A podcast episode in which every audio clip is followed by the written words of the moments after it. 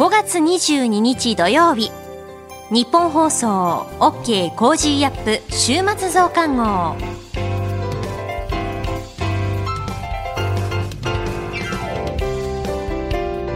ニッポン放送アナウンサーの新行市佳です。OK Cozy up 週末増刊号。今週の放送でセレクトした聞きどころ番組へ寄せられたメッセージ今後のニュースの予定などを紹介していくプログラムです。毎週土曜日の午後に更新しています。今週ですが18日に取材した東京オリンピックの射撃のテスト大会について番組の後半に特集でお伝えします。えそれではまず今週の聞きどころそしてこれからのニュースの予定。さらにトレーダーで株ブロガーのひなさんにご登場いただきまして今週の株式市場のまとめと来週の見通しについて伝えてもらいます。今週は Cozy up コメンテーターがゲストと対談するコーナーはお休みです。今週のニュース振り返っていきましょう。今週はミャンマーで拘束の日本人ジャーナリスト1ヶ月ぶりに解放され帰国。大手5大銀行の3月期連結決算発表。中国の4月の小売売上高17.7%増。昨年度の GDP マイナス4.6%、リーマンショック超える最大の下落。出入国管理法などの改正案、今国会成立見送りへ。バイデン大統領 EV 製造で中国に対抗、19兆円の投資を表明。イスラエルとハマスが停戦へ。政府が沖縄を緊急事態宣言に追加へ、こういったニュースについて取り上げました。さて今週の聞きどころですが、19日水曜日の放送を振り返ります。えー、今月5月11日に宝島社がこのままじゃ政治に殺されるという企業広告を朝日新聞、読売新聞、日本経済新聞の長官3紙に掲載した件、そして昨今のワクチン接種についてのメディアの報道、この2つを受けて一体ジャーナリズムの目的は何なのか、毎日新聞社会部記者を経て現在はジャーナリストとして活動している佐々木俊直さんに伺いました。それでは今週のプレイバック。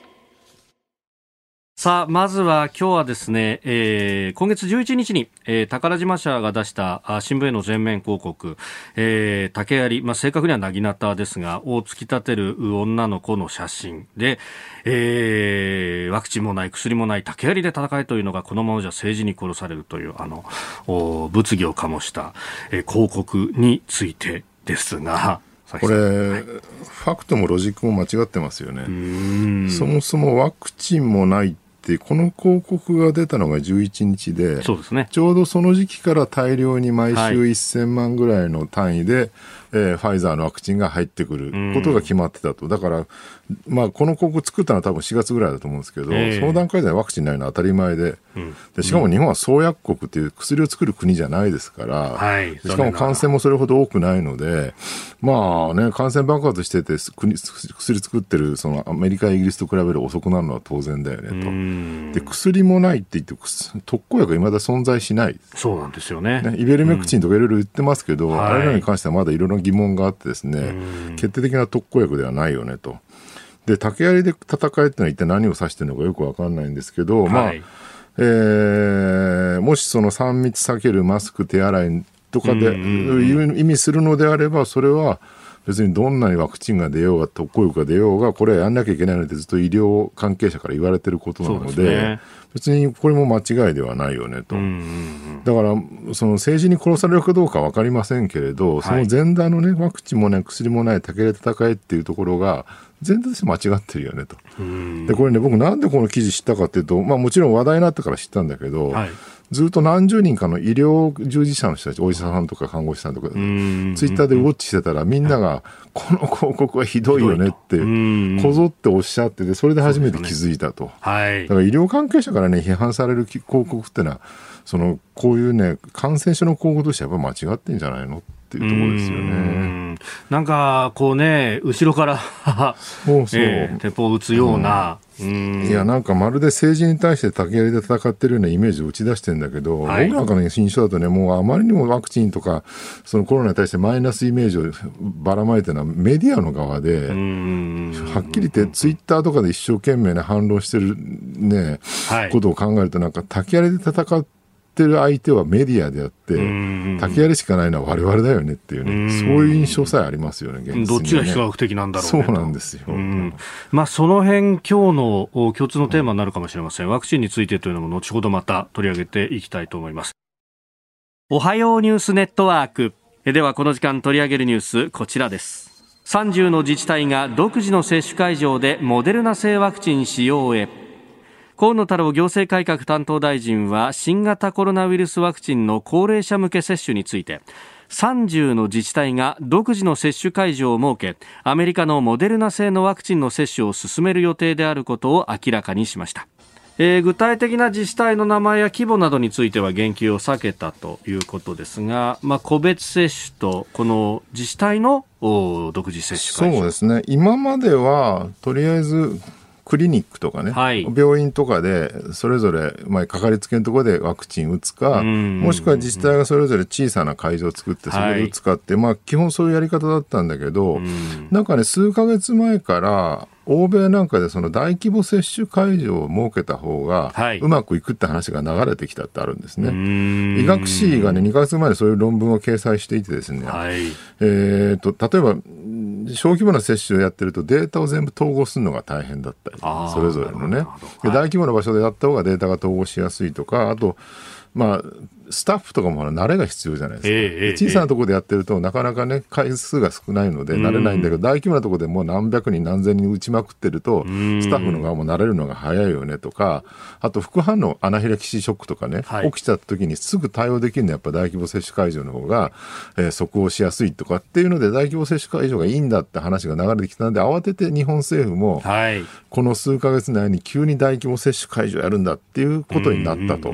でこれがね、まあだから拙速を招いたって批判されてるわけですよね。それこそ、えー、えー、昨日からずいぶん話題になってますけど、はい、あの、朝日新聞系のあえらとかですね、えー、えー、毎日新聞が、あの、自衛隊がやってるね、その大手町とかの大規模接種会場の、えー、整理券の予約システムですね。はい、これがもう穴だらけだと、要するに、うん、えー、接種券の番号と個人情報が結びつかないで、適当な番号入れても通っちゃうみたいなことを言ってるんだけど、えー、自治体の番号とかね。自治体の番号。これね、うん、しょうがない部分あるんですよ。なぜかっていうと、うん自治体が接種券番号と個人情報の紐づいたデータを持ってるんですけど、はい、これ全国ね、市町村で言うと1400あるんですよね。このデータをすべて集約して自衛隊、えー、防衛省に持っていくかっていう、まず集約するのが大変って話と、はい、あとその個人情報をじゃあ自衛隊に渡していいんですかっていうね、えー、やったらやったら多分批判する人はいっぱい出てくるでしょうっていう。だからそこをやらないで、とにかく接種券番号と、はい、えー、生年月日とかね、そのだけ市町村のコードとか入れれば、通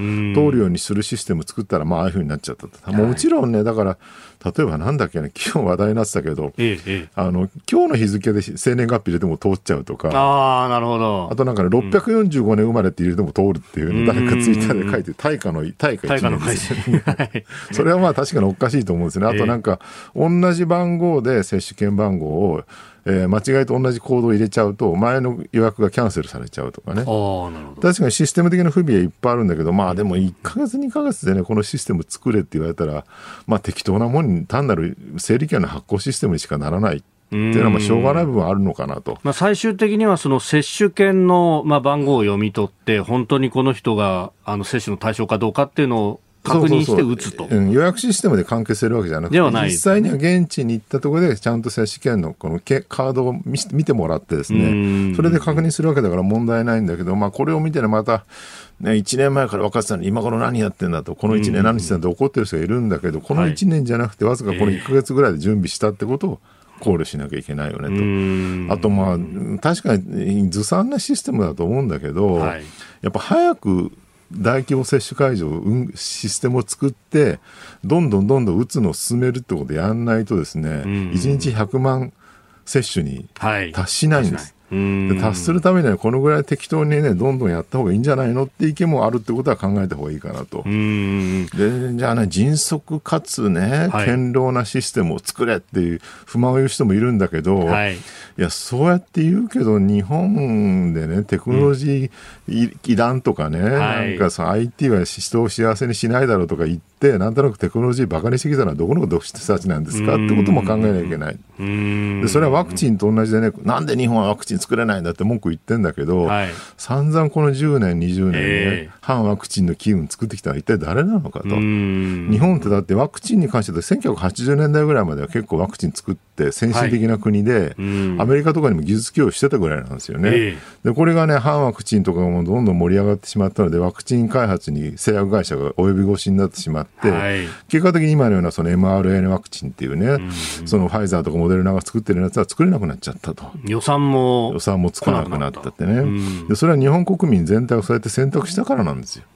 だから今回のその接種シスあの予約システムが、ね、うまくいってないっていうのも、はい、それはそんなね、IT とかにお金かけてどうすんだと、もっと大事なもんがあるだろう。コンクリートから一重だとかなんか言ってるうちに、こう IT に弱い国になっちゃったんだと、日本だって1980年代までは電子立国日本の事情でなんて NHK スペシャルがありましたけど、えー、コンピューター IT はむちゃくちゃ強い国だったのに、今やもうね、OECD の中でも最下位に近いぐらい IT に弱い国になってしまったっていうね、それはもう自業自得なんだよねってことをもうちょっと自覚すべきだと思うんですよね。で、今回のこのね、大規模接種センターの予約に関して、まあその朝日やアイラ、あ、ごめんなさい、アイラや毎日の取材と、まあ架空のね、番号を使って予約できるかっていうのをやったということに関して、えー、岸防衛大臣が昨日の会見の中で、えー、まあ抗議をすると。まあこれはあの、ワクチンのね、接種希望する方々の機会を奪って、ワクチンそのものも無駄になりかねない悪質な行為で厳重に抗議するというふうに言っております。これね、正直なところ、はい、ジャーナリズムの目的って一体何なのかっていうね、うん、もちろんね、そういうシステムに障害がある、セキュリティの穴があるってことを指摘するのは大事なんだけど、はい、その詳細な手口までね、えー、要するにこの数字入れても大丈夫だとかね、生年月日的に入れても大丈夫なんて、事細かに報道する必要があるのかと、それ単にいわゆる模倣犯ですよね。はい。同じことやって世間を惑わす人を増,、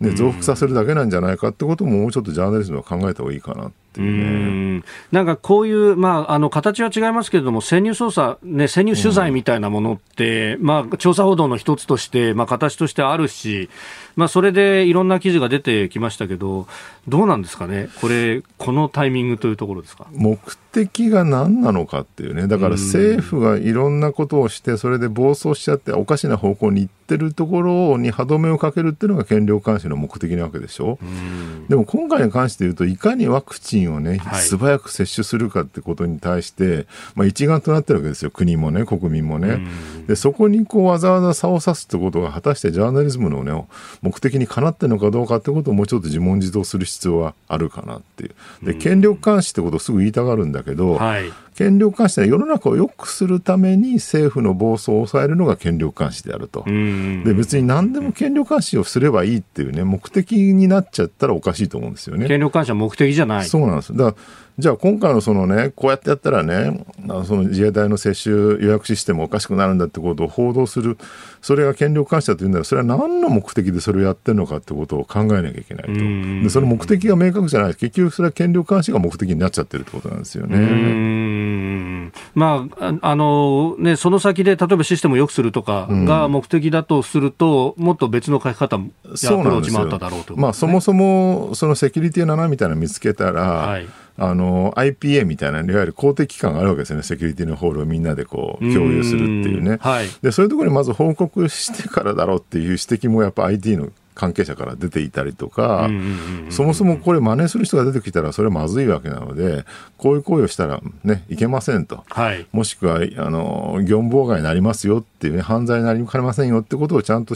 記事の中に書くとかすればいいんだけど、なんかね、このあやらとね、その毎日の記事の問題ってね、なんかはしゃいでるように見えるんですよね。はい、こんなの見つけたぞ、これはひどいシステムだっていうね。で、その先の落としどころをね、きちんと捉えないで書いてるってところに多分問題があるんじゃないかな、ね、あ同じことやったら犯罪になるんですよ、われわれは報道のためにやってるんですよっていうのを記事に書いていたらまた別そうなんです。ね。これでちゃんと自衛隊はシステムちゃんと回収してくださいねってことをきちんと言えばいいんだけど、ほら見たことがやっぱりだめだみたいなね、話になっちゃってるんですよね。記事の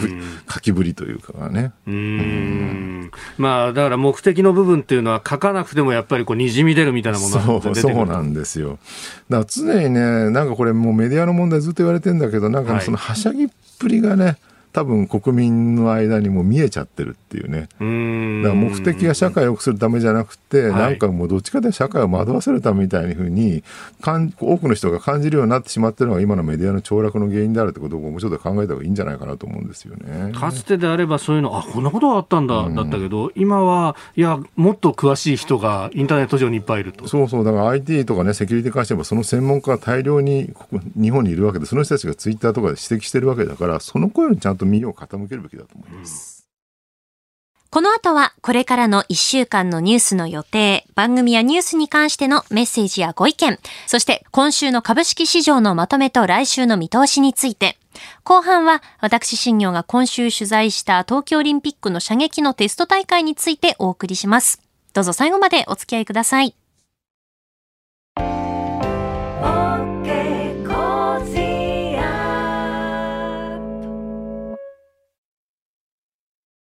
モラロジー研究所は名称をモラロジー道徳教育財団に変更しました。日本人の国民性、勤勉、正直、親切、そして約束を守る。これらは道徳によって支えられてきたとも言えるでしょう。今、この混迷の時代に道徳が必要とされています。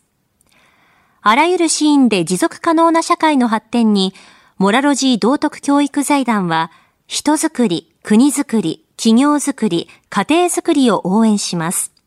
道徳で人と社会を幸せに、モラロジー道徳教育財団。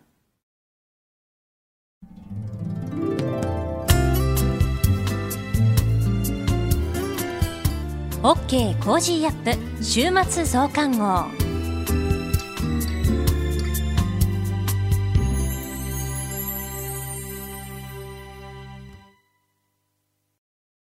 ニッポン放送アナウンサーの新行市佳がお送りしている OK Cozy up 週末増刊号。メッセージ紹介します。え先ほどお聞きいただいたジャーナリズムの目的は何なのか、佐々木俊尚さんに伺った模様についてですね、えー、放送でお届けしたその感想が届いていますので、えー、いくつか紹介したいと思います。まずは東京都中野区にお住まいの女性の方からです。佐々木さんが自衛隊によるワクチン接種の二重申し込みについての一部メディアの対応の話に、同感、同感と胸のすく思いでした。飯田さんの著書にもありましたが、何でもかんでも政府のやり方を次々批判ばかりの報道に辟易しています。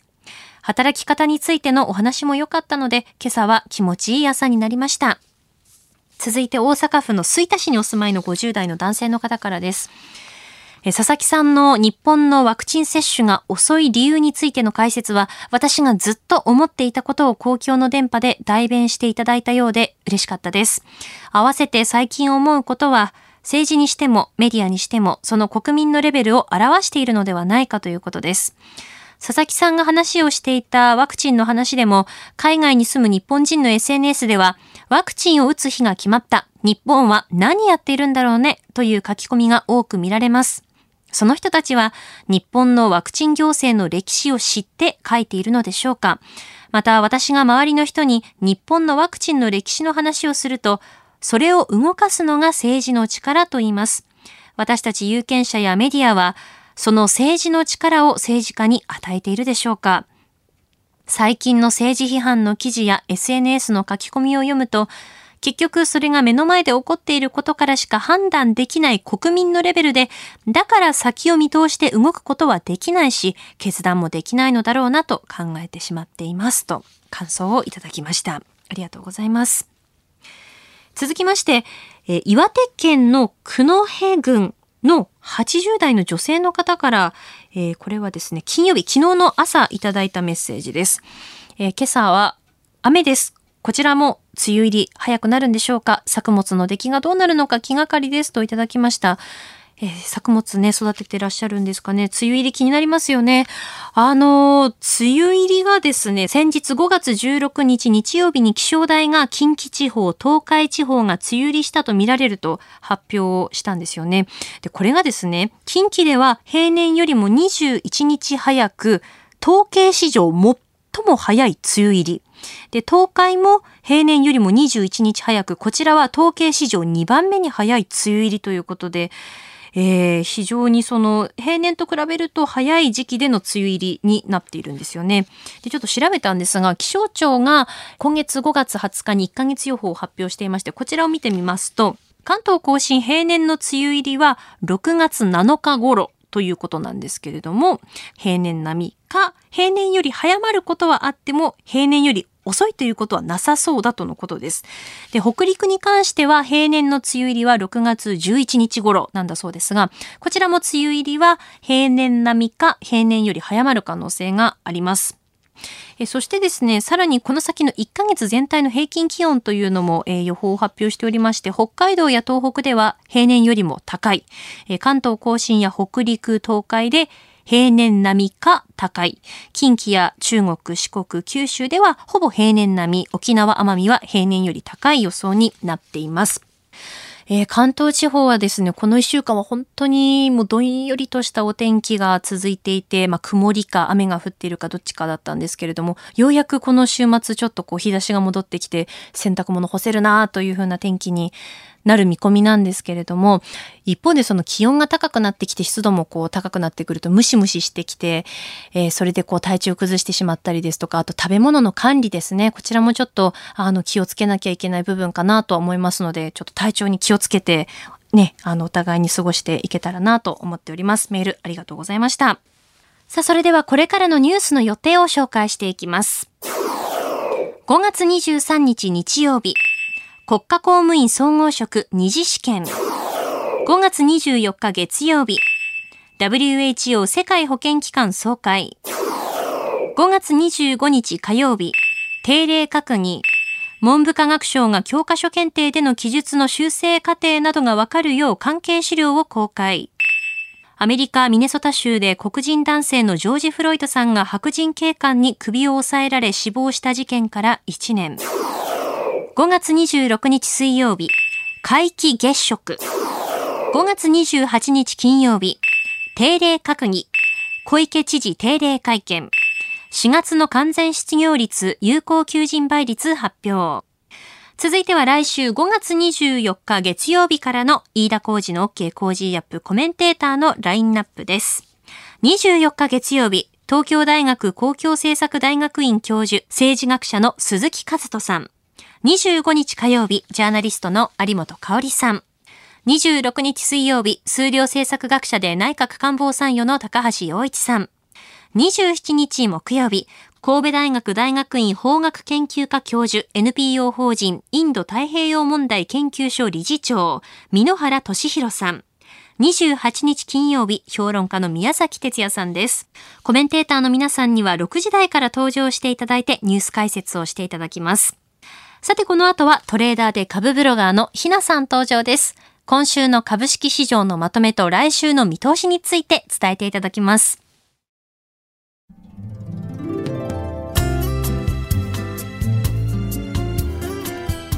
OK Cozy up 週末増刊号。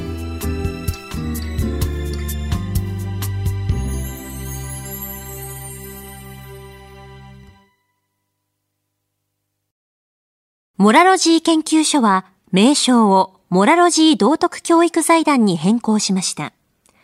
日本人の国民性、勤勉、正直、親切、そして約束を守る、これらは道徳によって支えられてきたとも言えるでしょう。今、この混迷の時代に道徳が必要とされています。あらゆるシーンで持続可能な社会の発展に、モラロジー道徳教育財団は、人づくり、国づくり、企業づくり、家庭づくりを応援します。道徳で人と社会を幸せに、モラロジー道徳教育財団。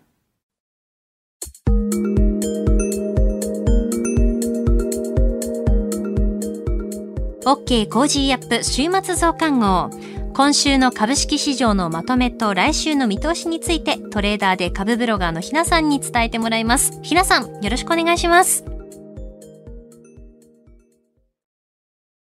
ひなです。今週も個人投資家の視点で今の株式市場をお伝えいたします。今週の一つ目のポイントは暗号資産市場の乱高下と SNS の活用です。日米とも株価のボラティリティが高くて難解な相場環境となりました。今週のニューヨーク市場の最大の話題は暗号資産の乱高下。ビットコインなど暗号資産が記録的な下落となり、この間に多くの取引所でサーバーダウンが発生してしまいました。投資家たちはボラティリティを利用したトレードができず、機械損失というリスクに直面しました。中国の金融業界団体が規制を強化したということも要因の一つとなっています。テスラのイーロン・マスク CEO は、ツイッターにダイヤモンドハンドの絵文字を投稿しました。これは SNS 上で資産を保有し続ける価値があると表現するのに使われているそうです。イーロン・マスク CEO がテスラ社の購入でビットコインを使った支払いを認めない方針を示したときには、ビットコインは急落。その後、テスラはビットコインを売却していないと発言すると、相場は持ち直しました。このように要人発言で相場は乱高下もしますので、気になる要人のツイッターをフォローすることを私はお勧めしています。トランプ氏が大統領の時は彼のツイッターの発言で為替が乱高下。日本市場へも大変大きな影響を及ぼしましたので、私たち投資家も彼のツイートから目が離せない日々でした。昔と違って今は新聞やテレビの報道を待たなくてもリアルタイムで彼らの発言を知ることができますので、SNS は投資家の必須ツールとなっています。そして二つ目のポイントは、楽器ショックです。19日の引け後に、星野源と荒垣結衣結婚発表との報道が駆け巡りました。大物芸能人が結婚すると日経平均株価が下落するというアノマリーが市場にはあります。過去に堀北真希ショック895円安、福山雅治ショック715円安、北川景子ショックで479円安、石原さとみショックでは時間は少しずれたのですが、東証のシステム障害が起きて売買停止となるという現象がありました。報道後19日の夜には暗号資産が急落、恐怖指数が上昇し、ダウ CFD が下落するというまさに楽器ショックが起こっていました。アノマリーとは法則や理論で説明できないけれど、よく起こる相場の現象のことです。古くから相場格言として使われているものも多くありますので、これを懸念する投資家が売るために、さらに現実的な出来事として記録されていくことになります。AI 取引なども進化していますが、設定しているのは人間です。人の心理が市場に及ぼす影響は格言やアノマリーとなっていますので、意識していくことが大切かなと思います。来週のポイントは、指標発表とワクチンの動向です。アメリカでは重要指標の発表が相次ぎます。長期金利に市場は敏感に反応していますので、指標結果によって株価が乱高下することも予想されます。また、東京市場に影響が大きいのは、やはり東京オリンピックが開催されるか否かです。ワクチン接種が進み、感染状況に変化が見られれば良いのですが、マーケットは中止となれば株価の大幅下落の可能性が高いという声や、反して中止した方が株価の上昇が期待されるという見方もあり、それだけ投資家を悩ませているイベントかなと思います。ワクチンに関連する報道が相次ぎますが、インフラ問題などの課題も多く、投資家もしばらくは様子見姿勢が続きそうです。今週の相場格言。富士には向かうべし。江戸時代の相場格言です。不意な出来事や予想外の出来事で相場が下落したら買い迎えという教えです。暴落の最中に買いで攻めるのは勇気がいります。ですが、パニック売りが落ち着けば株価の下落も止まります。株価は水準訂正の動きに入りますので、高くてなかなか買えなかった株が安くなった場面はチャンスです。買いたい時に資金が足りないということのないように、日頃から資産管理もしっかりしておきたいですね。以上、ひながお伝えしました。トレーダーで株ブロガーのひなさんに今週の株式市場のまとめと来週の見通しについてお聞きしました。ひなさんのひなの株ブログでは、おすすめの銘柄、株の話や投資情報など発信しています。ぜひこちらもチェックしてみてください。OK Cozy up 週末増刊号。この後は特集です。冒頭でお知らせしました。東京オリンピックの射撃のテスト大会、コロナ対策含め本番への運営確認についてのレポートです。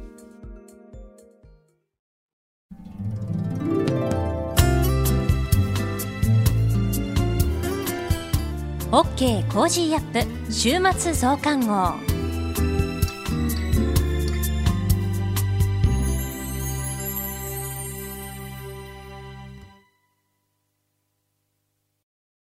OK コージーアップ週末増刊号。えさて、ここからは、え東京オリンピックの射撃のテスト大会についてレポートします。えっとですね、先日、えー、5月17日月曜日から5日間の日程で無観客で射撃のテスト大会が行われたんですが、その5日間のうち18日火曜日が報道公開でしたので、あの、 Cozy up の生放送が終わって、えー、オリンピックの射撃のテスト大会の会場でもある陸上自衛隊の朝霞訓練場に行ってきました。えー、ライフルの平田しおり選手など代表に内定した選手の皆さんが参加しまして、本番に向けた運営の確認が行われました。で、えっ、ー、と、こちらではですね、会場での選手の動線ですとか、まあ、コロナ対策について、あと、このテスト大会の前の週には、空港から銃を運ぶテストも行ったということで、えー、様々な運営のテストというのが行われたんですが、一方でですね、課題というのもいろいろとこう上がりまして、例えばそのライフルの標的付近の明るさが足りていないんじゃないかといった課題も選手から上がっていましたね。初めてその朝霞の訓練場に行ったんですけれども、その射撃の会場が、やっぱりその新しくできたということですごく綺麗だったというのもあるんですけれども、えっ、ー、と、屋内の競技場が2つと、あとクレー射撃をする屋外の競技場が一つということで、えー、それぞれ競技をする場所がこう設けられていて、そこにプラスして、えっ、ー、と、例えばそのメディアの待合室がこう作られていたり、記者会見場があったり、そのボランティアの方々の待機場所であったりとか、そういったものもこうできていたというふうな感じでしたかね。で、初めて、まあ、射撃というものを見たんですけれども、そのまあ取材するにあたって初めてのことだったので、まあ、どんなルールなのかとかそのどんな種目があるのかというのも事前にこう調べてから向かったんですけれどもえまずはですね、標的が固定されているものをこう狙う種目。私が見てきたのは、えー、今後エアライフルというものなんですけれども、これはあの男女で組んで2人で行う競技でした。本戦パートが1と2、そして決勝。っていうふうにこう組まれていて、例えばその本戦のパート1だと30分で1人30発撃つんですよね。で、その10メートル先にある的の中心が直径で0.5ミリだそうで、後ろの方からその競技の様子というのを見ていたんですけど、直接その的の方を見ると、本当にわからないんですよ。丸があるのはもちろんわかるんですけど、一体中心はどこなんだどれぐらいの大きさなんだっていうのは本当に後ろから見るとわからないぐらい本当にちっちゃかったです。で、まさに本当にこう、全集中の世界というか、30分で30発って考えると、まあ1分で一発っていう、まあ計算にね、単純にするとそうなると思うんですけれど、選手の皆さんによって、例えば一発って2発って、で、ちょっとこう、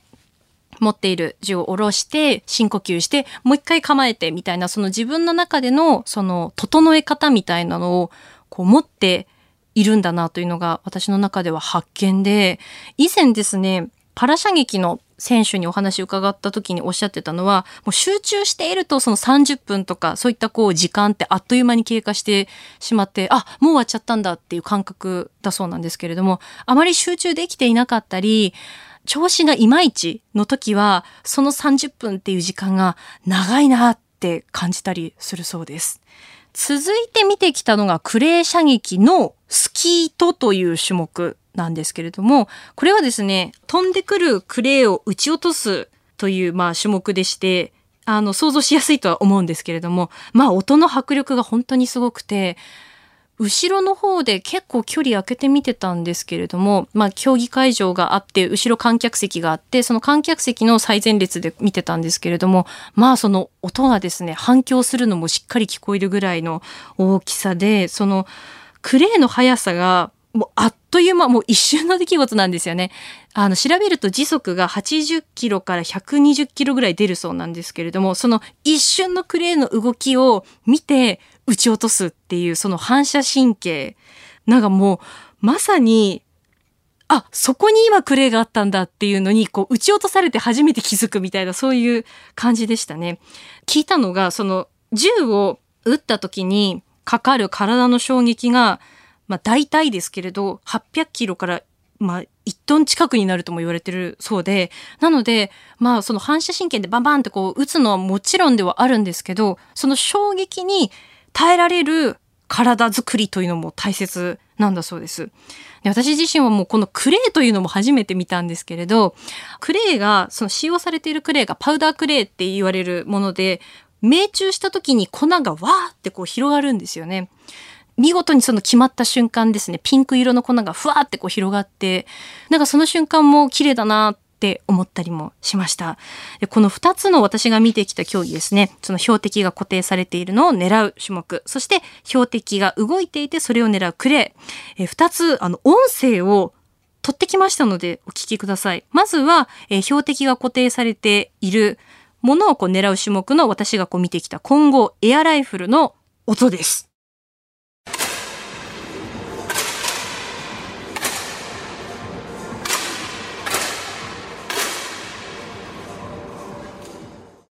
え続いてはですね、クレー射撃のスキートの時の音です。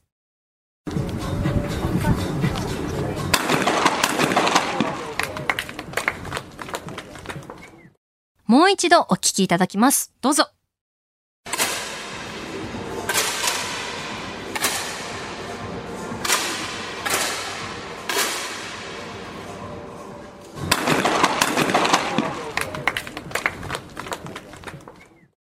なんか、あの、こうやって音だけ聞くと、まあもちろんそりゃそうなんですけれど、全然違うんだなというのがわかりますよね。最初あのひたすらこう、バン、バン、バン、バンっていうこの軽い音がたくさんこう響いていたと思うんですけれど、これはこう選手の皆さんがずらーっと並んで、その30分間集中して30発撃っている様子だったので、もうひたすらその音がこう聞こえ続けるという感じなんですよね。で、二つ目の、え、スキートの音はもう一瞬の出来事なので、音もちょっと大きかったですよね。いきなりこうババンって音が聞こえて、まあ、打った、もしくは打って当たった、もしくはこう外れた、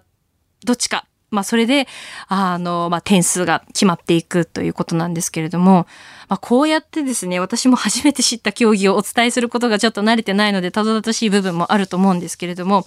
いざ、じゃあ、オリンピックの時に、そのま、射撃について、こう、伝えようと思った時に、どう伝えたらいいんだろうねというのを、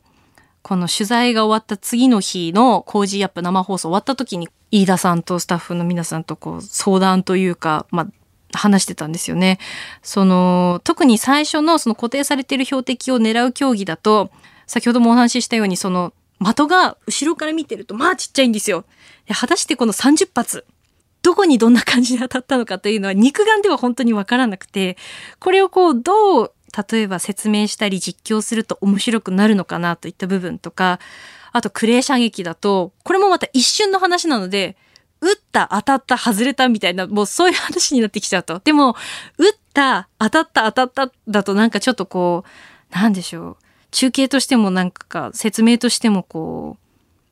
う、うーん、難しいというか、なんかもうちょっとこう面白くできないものかな、みたいなことはやっぱり考えたりもしましたね。そのまあオリンピック競技についてこう知るテスト大会に行くといった部分で新しい発見とかそれこそ今までなかなか見ることがなかった種目を知ることができてすごくこう面白いなって楽しいなって思うんですけれども、反面それをこう、どう伝えていくのかっていうのは、これは課題になってくるなとはすごく感じましたね。で、特に、あの、私がずっと取材続けている、そのパラリンピック、パラスポーツの競技一つとっても、例えばその障害の程度によってクラス分けというものがされていて、もしくはそのクラスの皆さんが、あの、バランスよくこう、チームに入って、そのコート上でプレーできるように、っていう風なルールになってたりもするので、そういった部分もどう説明して、あの、知っていただいて楽しい中継であったりとか、レポートができるかといった部分も、これから考えていかなきゃいけないなと、あの、思っているところです。オリンピックの射撃のテスト大会の取材の報告でした。あなたと一緒に作るニュース番組、ニッポン放送飯田浩司の OK Cozy up。平日月曜日から金曜日、朝6時から8時までの生放送でお届けしています。ぜひ FM 放送、AM 放送はもちろんですが、 radiko や radiko のタイムフリーでもお楽しみください。OK Cozy up 週末増刊号。ここまでのお相手は、ニッポン放送アナウンサーの新行市佳でした。